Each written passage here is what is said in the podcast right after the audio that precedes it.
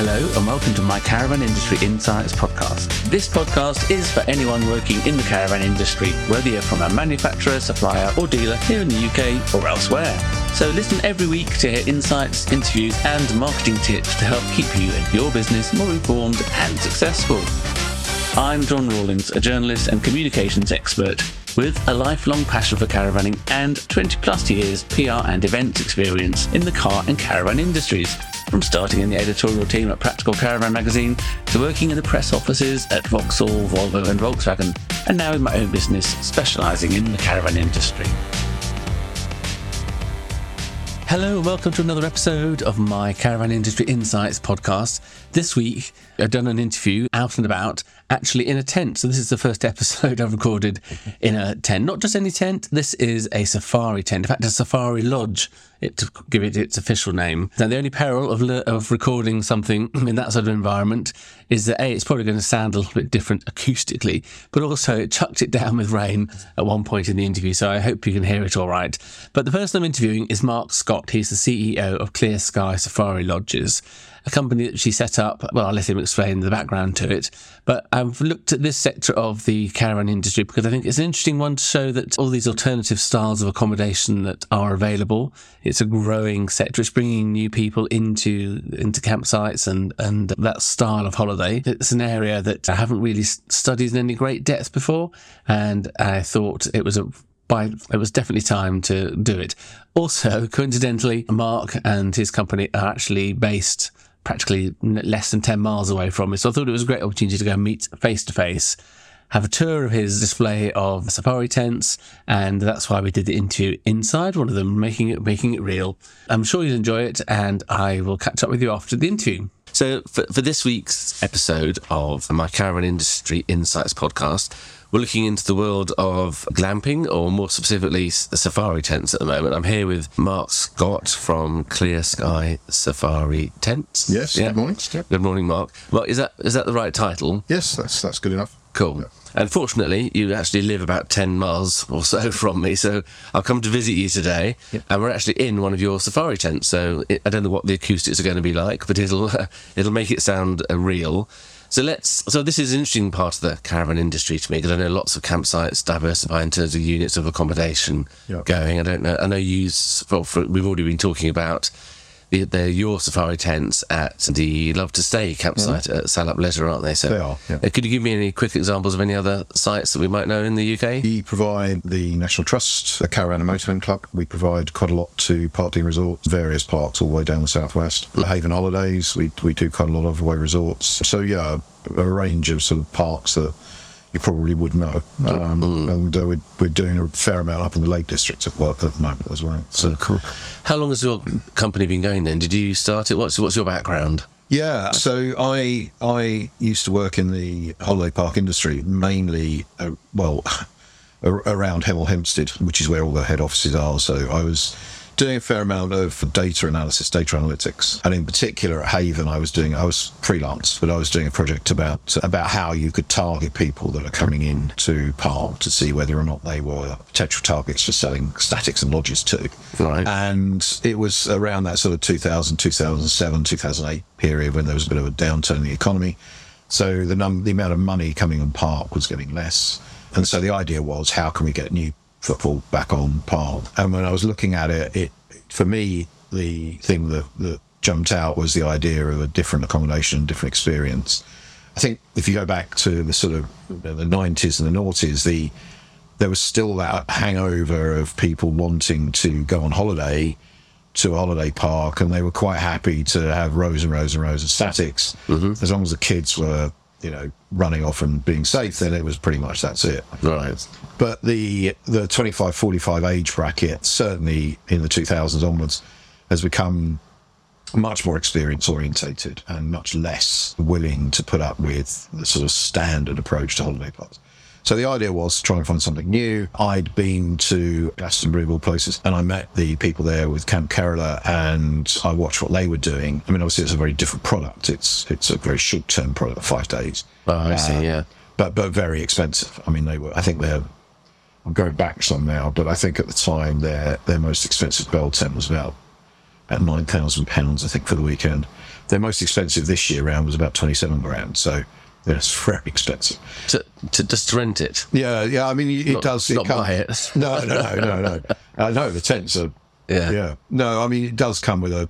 I think they bring you in by helicopter, and there's a Oh, okay. road down to the stage. Right. You get a butler, and it, it, it's a big thing. But the point was, it was experience. Yes. Because te- if you looked at the tents, you'd say, well, they're, they're Pakistani tents, and they are, you know, they're, they're okay, but they're not great quality.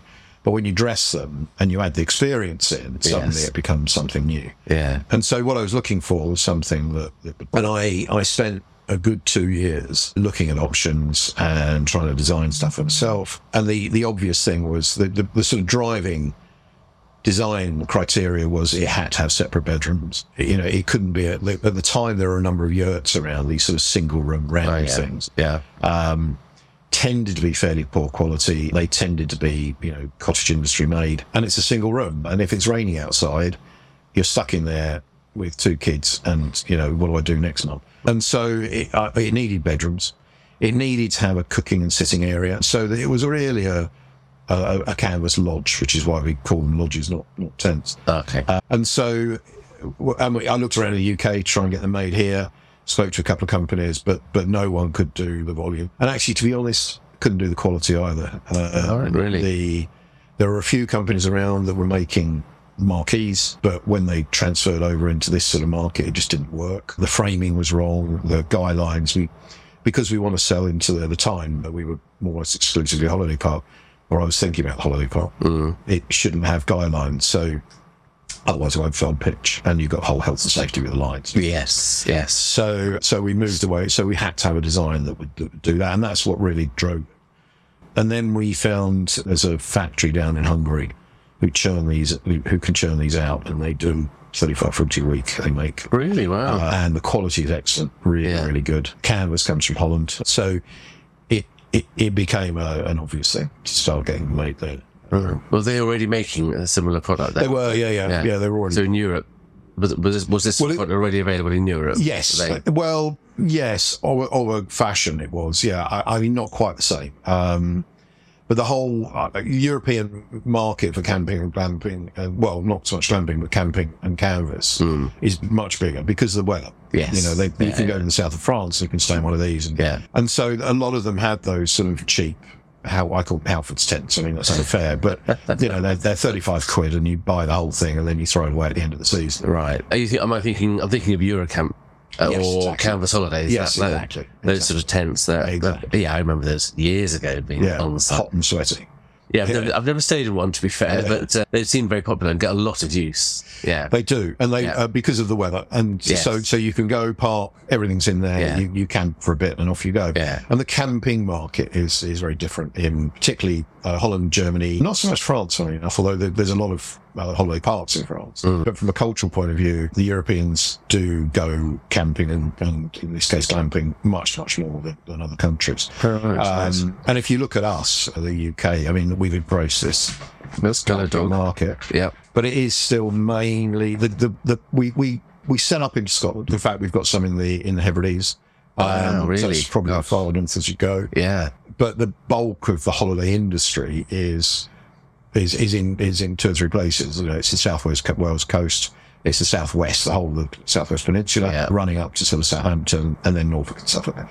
And then you've got stuff everywhere else, but it, those are the sort of bolts because of the weather. Mm. Yeah. And so we Popular holiday destinations. they are, Yeah, yeah, exactly. So yeah, so we started making them. They were made for us down there, and we started selling them in the UK. So when was it? What year was that then? What did? And that would have been 2009. We got the. So the first thing I did in 2009 was I I put three here and started running my own glamping site, uh, mainly to see what happened. And so that I had that experience. And we did a season and it did amazingly well. I mean, amazingly well. And then we kept that open for about three years, but we were getting busy with this. So we had to start cutting that back. But the tents are still there. So we know they last 12 years. They, so we started doing that and then we started selling the first year, 2010, I sold my first tent and that was a, that was a trip over sale. I mean, I was down talking to them about data analysis and they said, yeah, what I really need is, and I went, oh, I've got one of those. I'll have one. And so that was the first one we sold. And then the next year, I think we sold 30 ish. And now we're up to about 190, 200 in the last season. So we, and that's our sort of, you know, our, our roll rate at the moment. It's probably, well, the year before, like COVID year, we sold 160 and uh, we've gone up from there really. So what, an average of about 200 tents a year? Uh, I, uh, I probably average about 180. a yeah. year. Uh, Still, that's that's a respectable number. it is. Yeah, and yeah, yeah. you're saying they, they obviously last years and years and years, Yes. so you're not into replacing any of them yet. This is all conquest. We're starting now to just now. We just did a holiday park. They had seven tents, and we've just replaced the inner canvases. So, so you can.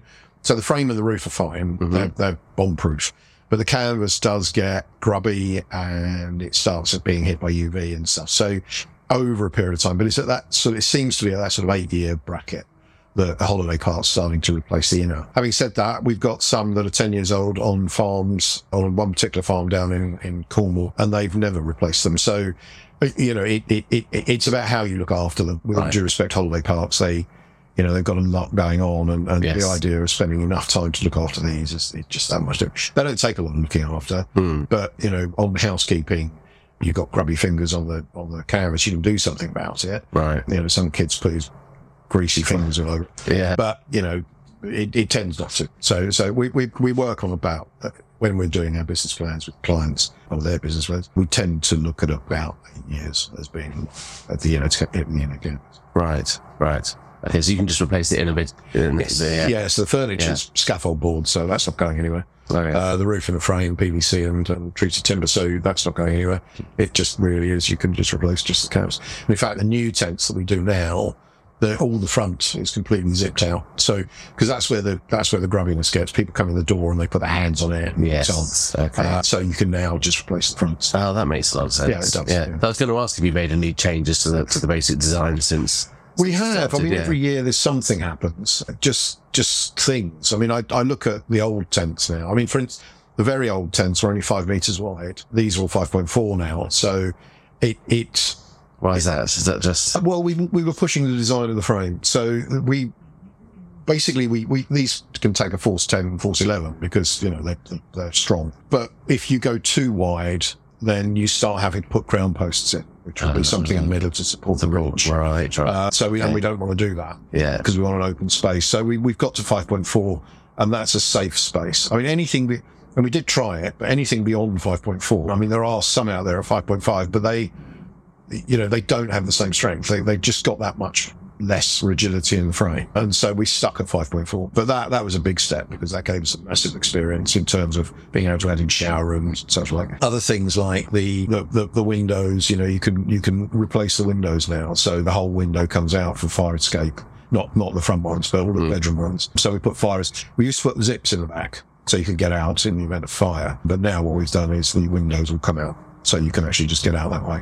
Oh, okay. Uh, the, the tapes are, are thicker. The mm. zips are better. The, Fine tune the design. yeah, I mean, the overall design, I mean, things like we put big windows in now, mm. but overall, I mean, the, the actual design itself is, is still much the same. Yeah. But there's a lot of things that we learn over 12 years of how do you make the experience easier and smoother for the guest. And that's, and, and housekeeping. Yeah. So that's really, so we do things like, I mean, we've got a gas hob in here, but nearly all the tents we do now have got induction hobs, plug-in 13 amp induction because you can clean them so much easier. Um, oh, okay. So, and housekeeping becomes an issue. So, you know, it's not like a, a lodge Yeah. where you go in and you do exactly the same every time. These are standard, but getting to the edges of the bed gets, you know, housekeeping. Basically, you have to take them into account. Yeah, sure. Time, time is time is money, really, isn't Time it? comes to, yeah. Yeah, yeah. That makes a lot, a lot of sense. Yeah. So, who are your main customers? Are they are still parks? Yeah, I mean, I, I, think when we first started, does uh, glamping has come through a big journey in that in that child? it has, it really has. Yeah. I remember first thing I remember first my first memory of glamping becoming more popular and, and this sort of thing would be uh, is it Featherdown? Are Yeah, they, are they your tent? No, they're not. They're a French make. And the Featherdown was interesting because they were early in the market, um, but they, what they were doing was creating a brand and experience led product, Mm. which was a good thing to do. But And they were all on farms or private. they were all on farms. So the deal was that you, Yeah. you are the farmer. Yeah. You want to put these tents up. You had to go and get all of the permissions, so planning permission. You had to put in all the infrastructure. Although those, the Featherdown farms didn't, uh, didn't have electric. they did have water and drainage. So you had to do all of that, and then you had to deliver the product. And the problem was with that was that the, the farmers were getting 20% roughly, and Featherdown was keeping 80. And so the, the economics didn't make a huge amount of sense. Has it stopped now then? No, no, no, it's still going. Yeah. Um, although it's not grown. So the guy that started originally, I think I'm right, right saying, was Center Parcs, Dutchman, and uh, he he had this idea of this holiday company, Yeah. and he set it up, and it was very, it was very, it was very Guardian reader. And It was right on message. Yeah. Uh, and in fact, there was a lot of, uh, you know, oh, if you hadn't been on a s- Featherdown Farm holiday sort of thing. Right. But it was very, and it still is, it's still very basic, you know, this, which sounds all very romantic, Mm-hmm. but, you know, quite frankly, when you're trying to play Scrabble, and your kid's the banker in Monopoly and they're nicking all the £10 notes, you know, it, it, you, you, you need light. I mean, you need experience. Yeah. And so it was a very, I, I, I mean, I, you probably don't, but I, it was a very slow range of products and actually worked very well and still Yeah. does. Yeah. Um, but it's much, much more niche now. It's much more wild glamping, really. In, in that sense, it's not really luxury. Uh, and so they did that, and they did very well.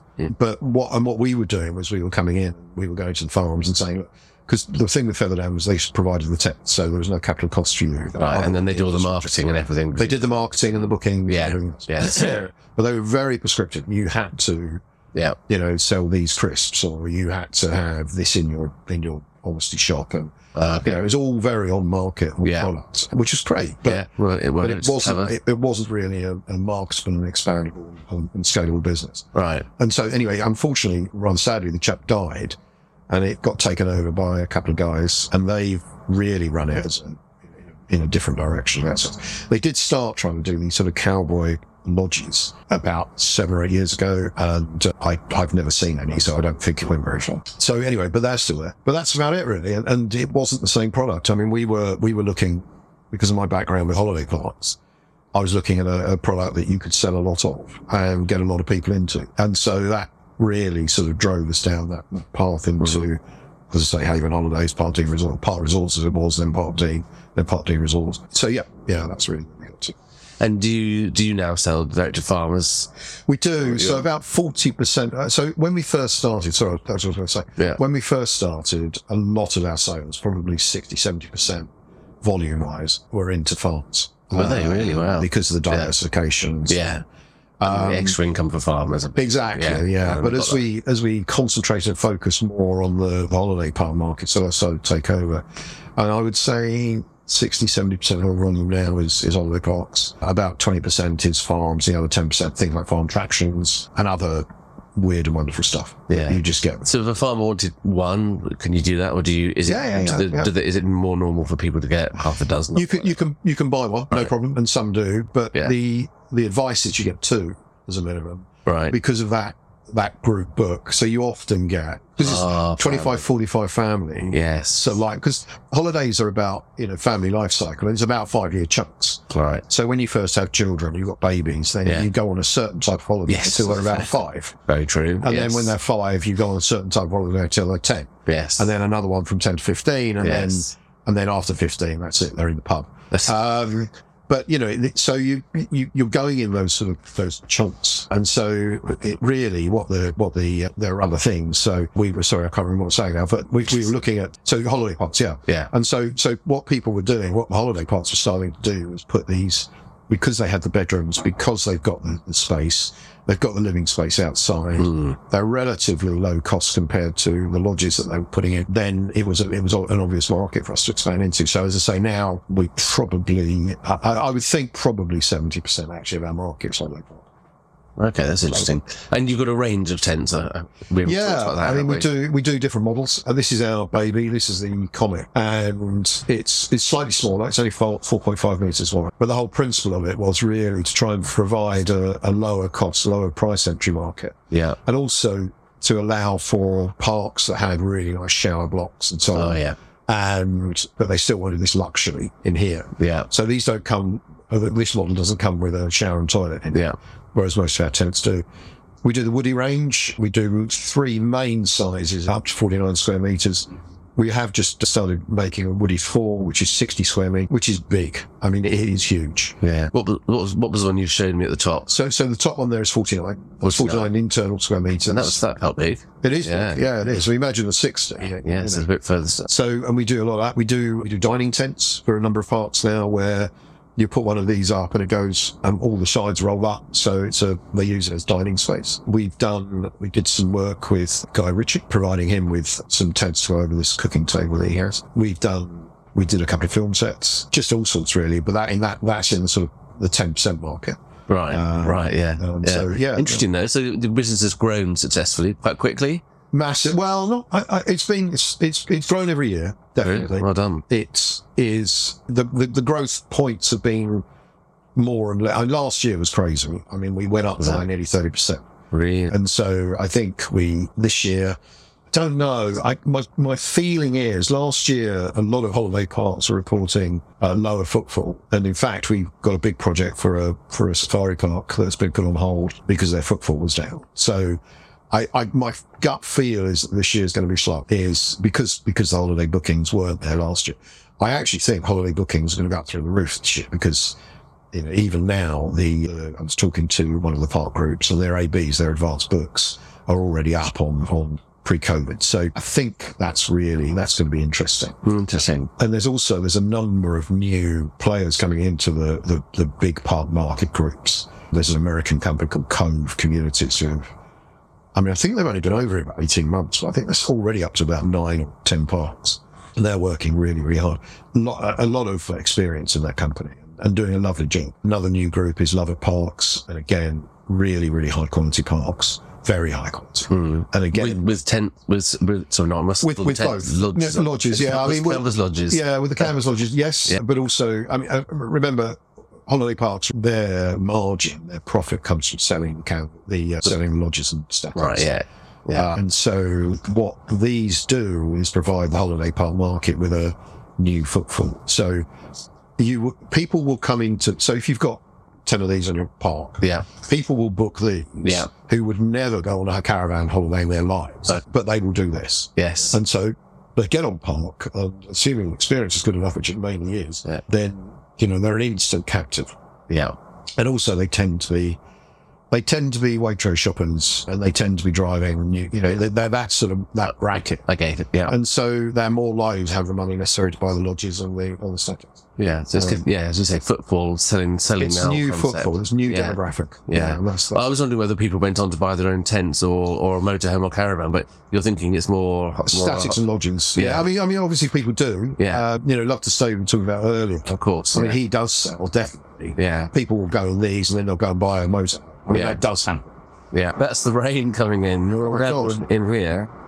Right, it's quite a storm. I don't know if that can be heard through the microphone or not, but anyway, it'll come and go. We'll just have to play. So yeah, so I mean, not to say, you know, he does, he he he sells caravans and motorhomes. As a result, he uh, that's what a cover is, isn't it? It's quite loud, isn't it? Yeah. It's coming down. Even the dogs, the dogs coming from outside. So so I love to say, you know, they do. There's definitely there's definitely in- information we've got that shows that people do go from these into buying statics and lodges. right. But the important thing also is the the on market upspend.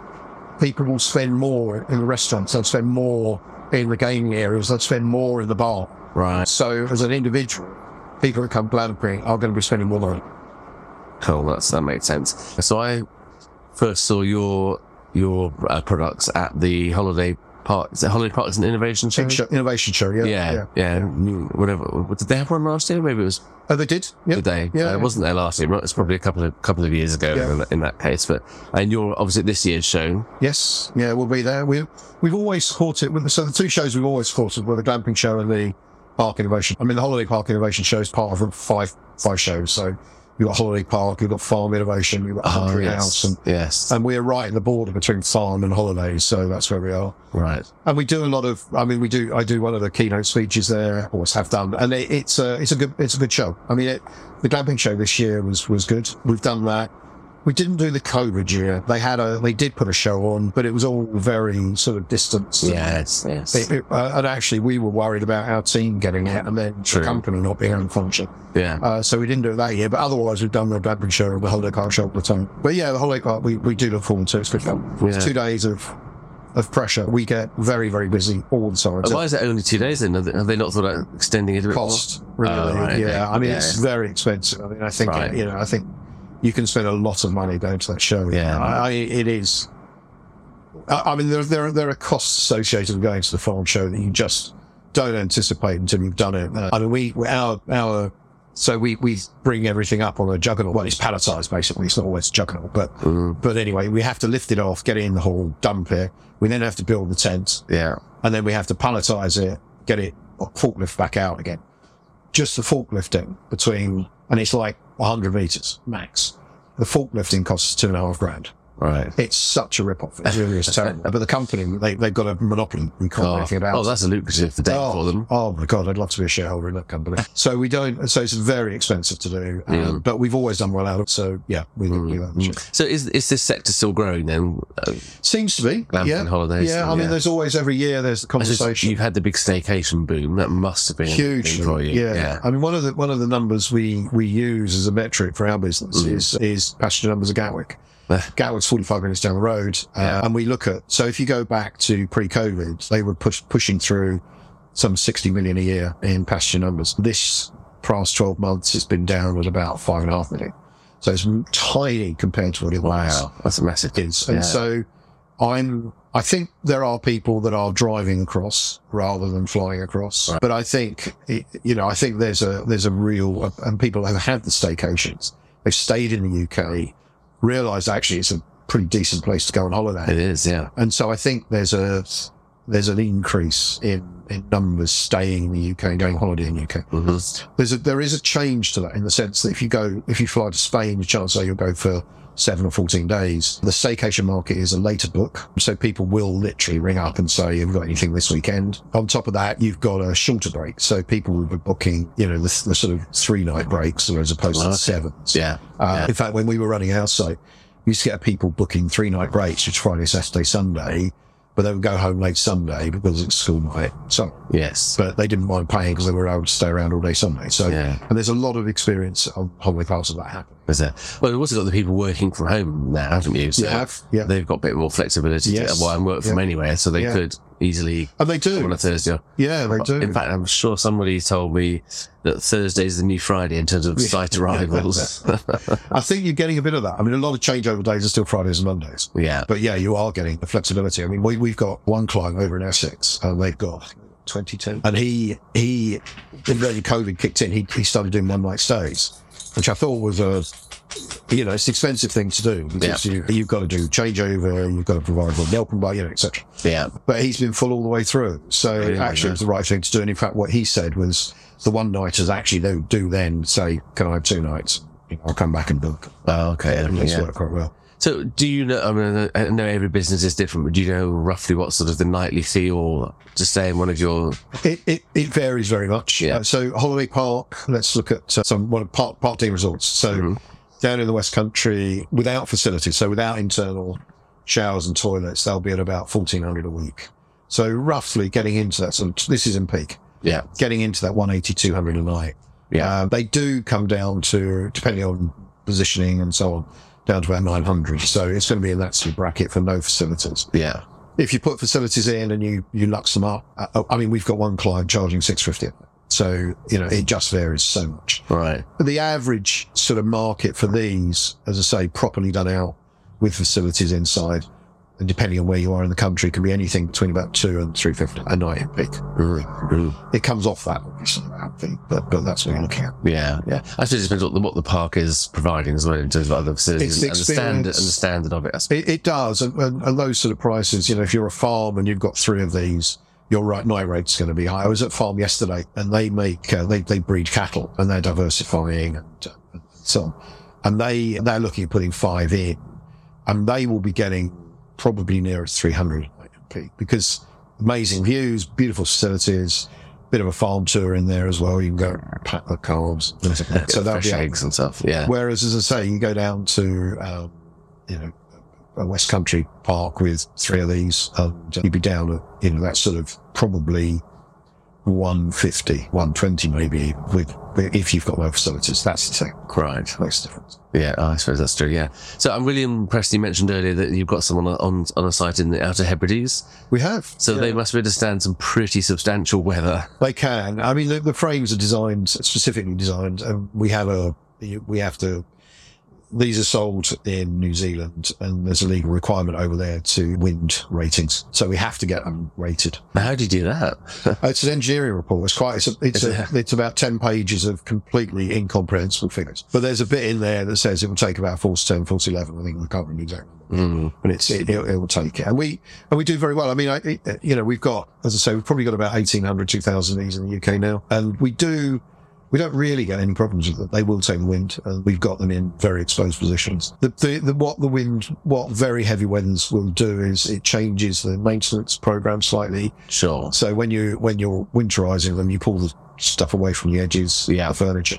Yeah. But otherwise, there's not much else to do. But yeah, they'll, t- they'll take a huge amount. That is impressive. And you mentioned New Zealand. Then are you exporting quite a lot as well? Well, we're part of a we're part of a network in that sense. So we do ours here. There's a distributor in America who gets them from the same factory. Although he's, I think he's going to start making them over there, which would make sense. There's a guy that used to live in Holland, now lives in Australia, so they do the down there. right. Um, so yeah, they're, they're sold all over. Yeah. Mm, mm, mm. I mean, do you export into Europe, or is that a different market? A little bit. Good itself, sort of. Yeah, it's it's a, it is a different market. It's Yeah. a much it's a it's a lower quality market in the sense of the experience. So the the Eu- European market is it has always been a camping market. There's always been, as we were talking earlier, about Yeah. Eurocamp, ReadyCamp. yeah. You got the weather. They're outside. the Exactly. Yeah, and so the tent doesn't have to be the same sort of quality Yeah. because you know you're not going to get as much rain.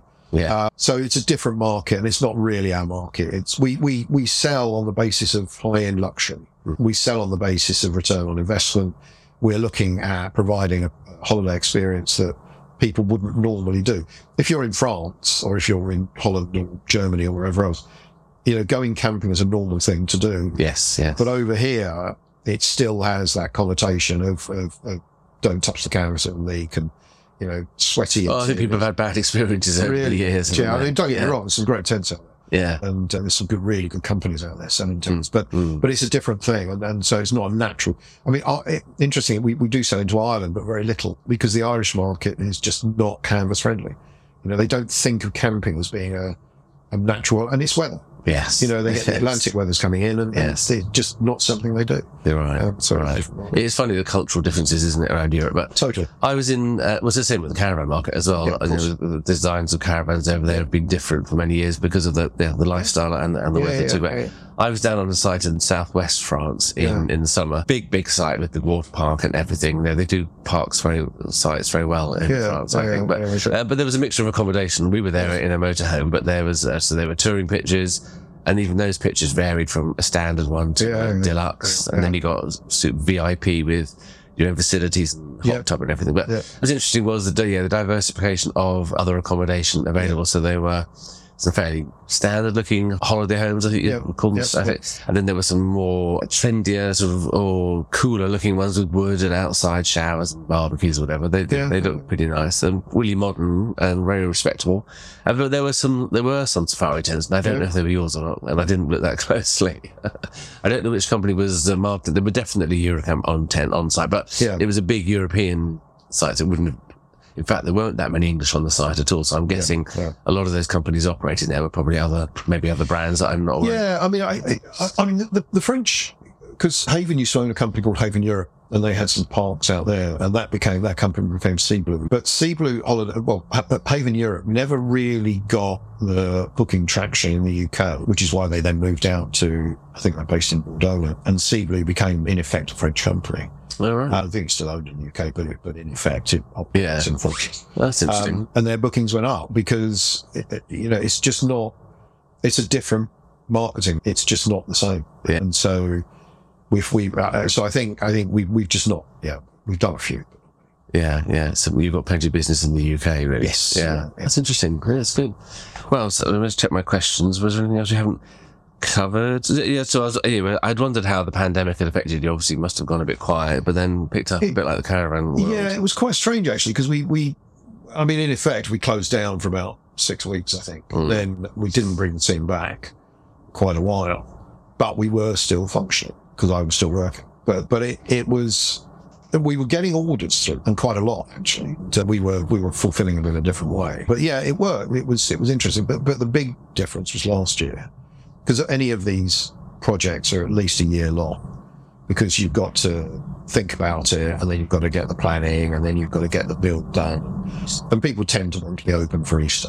So during this 2022, we would mm-hmm. say that we've had a massive because I think people in the COVID year weren't really doing that planning and building in the same way. It would have been, must have been a bit nervous and difficult. I think there was a bit of nerve. I think I think the thing that they did notice was the holiday park bookings went up during the COVID year because of the you know people were staying in the UK. But yeah, Yeah. so it's been it's been an interesting time.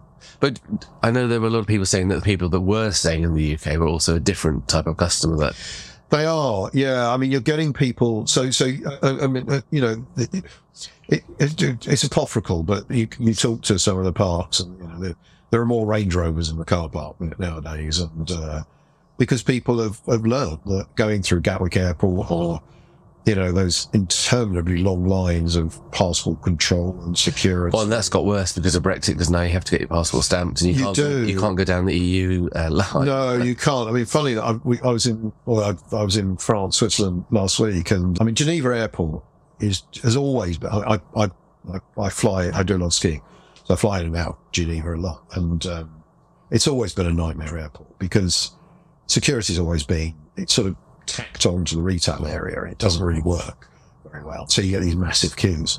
And then their passport control. They've got three flights going out all at the same time, all from the same gate, all from the same group of gates. Yes. And they've got one passport card. And it, you just think, I don't need this grief. I I really know. don't. It's Yeah. just not worth it. I've had the same experience with with a few flights. I've, I went to Yeah. Switzerland recently as well, but also when I went to Germany.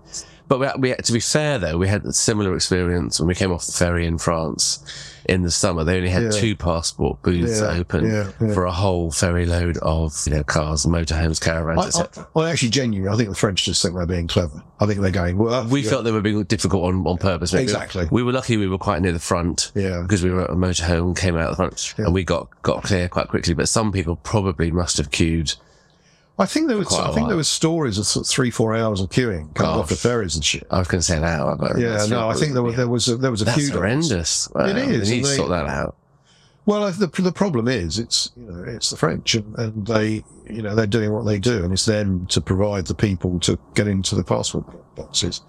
And actually, you know, I, I mean, it annoys me quite intensely. I mean, Switzerland, and if you notice when you go through Geneva Airport, there are signs. The passport signs say, you know, this lane for Switzerland, EU, and UK, but they've got the UK badge stamped out. It's, it's taped off. Uh, So they're obviously thinking about it. And I can't Yeah. see, I mean, what, what changed so much about, about people in the UK that they now have to have their passport checked and stamped? yeah, Just ridiculous. I know. Absolutely ridiculous. You know, the queues are much, much longer. Yeah, they are. And it's, Yeah. and it's affecting France because there are less, less UK people going on holiday in France. Okay, so So, you know, it's, it's, it is affecting them. more people staying here because it's too difficult to get through those, those Mm. Yeah. places. And my other experience was we were going for a quick weekend to Switzerland for, Yeah. a, for a special occasion. And uh, yeah, our outward, outward flight was cancelled by British Airways. Happens. Thank Yeah. you. Yeah. We managed to rearrange one, but we got there much later than we'd originally planned. Uh, Thankfully, the one, the return one on us on the Sunday was, uh, was fine. It's just funny, that, I mean, that's another thing. We were, because I, I, I was talking last week when I was in Switzerland I said, you know, the cancelled flights used to be fairly rare, but now you just sort of expect. I was expecting it really, yeah. delayed. In fact, I'm I'm away for half term next week. Yeah, We're flying yeah. on Monday, Right, and I'm anxiously checking my emails every Yeah, day at the moment, exactly. thinking, oh, Well, I was, in, I was in Italy at the beginning of uh, half term, uh, uh, beginning of summer holidays, at the beginning of July, and we were we were in Tuscany for ten days for a, a friend's wedding anniversary, and uh, it's a big party. Okay. And uh, coming back, there was a note saying, "Oh, sorry, the cancel flight's cancelled." And the only flight we could get was from Rome, three days late. So we ended up having to get a train down from Tuscany to Rome, book a hotel in Rome, and then get the flight back from there. To be honest, I mean, I, you know, you could get really cross and angry and stamp your feet, or go, I got three days in Rome. and True. EasyJet Yeah. paying for it. Yeah. So actually, we were we weren't complaining. Depends how flexible you are. If you've got, Yeah. if you had young kids or something, it'd be horrendous. This, that, that time it was just me and my wife, but next Yeah. week it's, we've got the whole family going. Yeah, yeah. And yeah, deadlines to get back for ultimately Yeah, exactly. That's the problem. You know, dogs in doggy care. and all that- Exactly. Well, I, we, we, we, that is the problem. I mean, we've got Abby, who's a marketing manager, actually house sits for us because she loves animals. And we've got horses here, obviously, as well. And, and she, lovely. she looks after them. So we, we were okay with. Yeah. Um, but yeah, I know. Yeah, there's- yeah, there's all those sort of practicalities. Yeah, well, well, we went, we were originally flying to Basel, just because that's where our friends are, and that's where we were flying back from. So we had to leave our car at Heathrow and ended Yeah. up having to go across London to London City to then get a flight to Zurich and then a train right. back back to Basel. Yeah, which, yeah, yeah. which meant we got there at a reasonable time. Otherwise, because there was a, we were we were offered a later flight still to Basel, but it wasn't getting there till like and landing at eleven o'clock at night Yeah. you know, so we were at the airport and everything. It was just like, yeah, it wasn't an, wasn't such a practical option really. So at least if you're traveling, well, the UK, you've got less of those. But I, mean, I know we have You have. but You have, yeah. in reality, but cool, cool. This this has been really interesting. So I've got, I've got a couple of like quick fun questions I normally ask Okay. people at the end, which I did warn you about. So one one of them is if you had a magic wand and wanted to do one thing to help or change the the caravan straight glamping caravan industry, what what would it be? Any any thoughts on that? You know, I thought about this, and, and actually, I, I think the caravan industry, I think the caravan park industry works really well. I really do. And I was thinking about what you could do. I think the only thing I would do is I would, I would increase the variety of options. I think we can talk about love to. And I think, I think having a much wider range of very high end accommodation options would be the big challenge Mhm. because there are still a huge number of parks out there that, you know, they go to the, the car park caravan manufacturers, they buy however many and uh, shove them in the rides. And that's just not the product anymore. Right. So I think I would, I would, I would, I suppose my magic wand would rather rudely be to remove the people that have been running with some of the park groups for, for decades and put some younger people in charge for a bit more experience later. For a new new audience, I think a the- new I think- generation. A new generation, I think it Yeah. is. I mean, you know, the 25, 45 bracket, which is the, the obvious target bracket. I just think they just want experience. And some park groups are getting it, some aren't. You know, there's, there's a whole thing that hot tubs.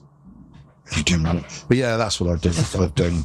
I'd introduce younger, younger minds. Cool. That's, that's good. You've also got a lot of experience in this area too. If you could have a holiday anywhere in the world in a caravan, or presumably for you it'd be a saf- safari lodge, Yeah, canvas lodge. I, I, I mean, I, would it was be? wondering whether you could get a caravan or some Maldives. I wasn't sure. You can get one of these, one of these lodges on the probably could, Maldives. No, I mean, I think where would I go? Iceland. I think. Really? Uh, wow. yeah. No one else has said that. That's novel. I would. I've always wanted to go there, and it's somewhere. Again, it's experience. Yeah, Uh, you know, it's an amazing place with some amazing views. And, uh, yeah, I think I'll probably go there. that's a good choice. I would like to go as well. Actually, I've been to yeah northern Scandinavia, and that's, Yeah. so that's just one step further. Really. It is. It is. and if you could have a, a barbecue on a campsite or a fire pit, I suppose maybe with one of these with three people, dead or alive, not not related to them, what um, who, would you choose? Well, I, I, I, I had a different list when I first when you sent the email through, but right now I'd, I'd have Rishi Rishi Sunak, Liz Truss, and uh, Boris Johnson because I just think that would be hilarious. A bun a bun fight. It would be more than a bun fight. Very very topical. just be hilarious. Wow, that'd be quite brave. Yeah, that'd be history, I suppose, at the same time, wouldn't it? It, it, it would. It would. Yeah. I mean, you know, the, the obvious things people say Churchill and, you know, Oscar Wilde and all that sort of stuff, which I'm sure would be amusing and funny. Yeah. But I just thought right now that would just be the best, best evening ever. Do you follow the the Rest is Politics podcast? No, I don't. Oh, I recommend it. Yeah, yeah, yeah. Well, they've just done an emergency. Ep- well, they keep doing emergency episodes at the moment because there's been so much going on. But they've just done obviously one about about uh, Liz Yeah, Truss resigning uh, yeah. just ye- yesterday as we record this. So uh, it's run by Alastair Campbell. Oh, I know the one. Sorry. I didn't Yeah, know and called- yeah. Oh, what's the other guy? Rory, Rory Stewart. yes. So it's a Yeah, really yeah. interesting mixture of, Yeah, of views. yeah. I really love Alice's insight into the media and, and from a PR perspective. Yeah. But then Rory is obviously being a being a Politician. politician and mm. very knowledgeable guy. He's an amazing guy, actually. Yeah. I, you know, I mean, he, he's, he's so intelligent. I mean, he's one of those guys that I you know, know. just exudes intelligence. And a complete encyclopedia. I know. I know. Yeah. I mean, I, was, I think the story of him wasn't he? He, he, he was about, I think he was mid twenties. Wasn't he out in was it Iraq or somewhere? And, he, and they made him ambassador or consul or something, which was his first sort of big step on the ladder. And um, you know, I remember seeing him interviewed and just thought he he knows his subject. It's a bit like Paddy Ashdown was always, you know, that he knew the Balkans. And when you've got someone that knows that much, I mean, they should really be put in positions that where the knowledge and exper- experience. He did. He did put himself forward for uh, He did. Uh, to run for a, But he doesn't have or, the. He, he, he's too clever in some respects for the for the. or too nice, maybe. Maybe, yeah, or too honest. Maybe, Yeah, maybe, uh, maybe. Yeah, but a, lo- a lovely guy. and, Yeah, I'm very uh, impressed. Huge amount of of time for him. Yeah, cool, lovely. Okay, we'll, we'll leave it there. Thank you very much. It's been really interesting. Right, actually, I'm glad I've sort of looked into this side of the industry as well. It's Good. been really, Yeah, yeah, really, yeah. very knowledgeable. Thank you very much indeed. That's right.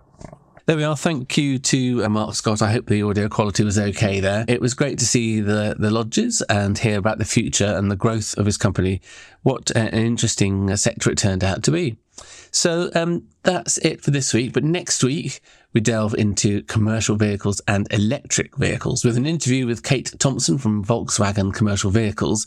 And it's another interview that I've done while out and about, actually sitting in the very cool new all electric Volkswagen ID Buzz. There's a Buzz and there's a Buzz Cargo, which uh, we talk about the obvious um, interesting converters because that's going to make a very cool camper van, hopefully one day. And also, obviously, the uh, when will there be an ele- all electric California version of the ID Buzz? You can find out about all that next week. In the meantime, have a great time, stay safe, and I'll speak to you soon. Thank you. Bye bye. Thank you for listening to this podcast. I really hope you enjoyed it and would really appreciate it if you could share it with as many people as possible. Even better, please give me a five star review in iTunes. It would be a great help. If you'd like me to interview you, want to suggest someone to interview, or interested in sponsoring this podcast, or want to get in touch with me for any reason, please drop me a line at john at rawlingscommunications.com or message me on Instagram at rawlings underscore comms. Thanks very much. Bye for now.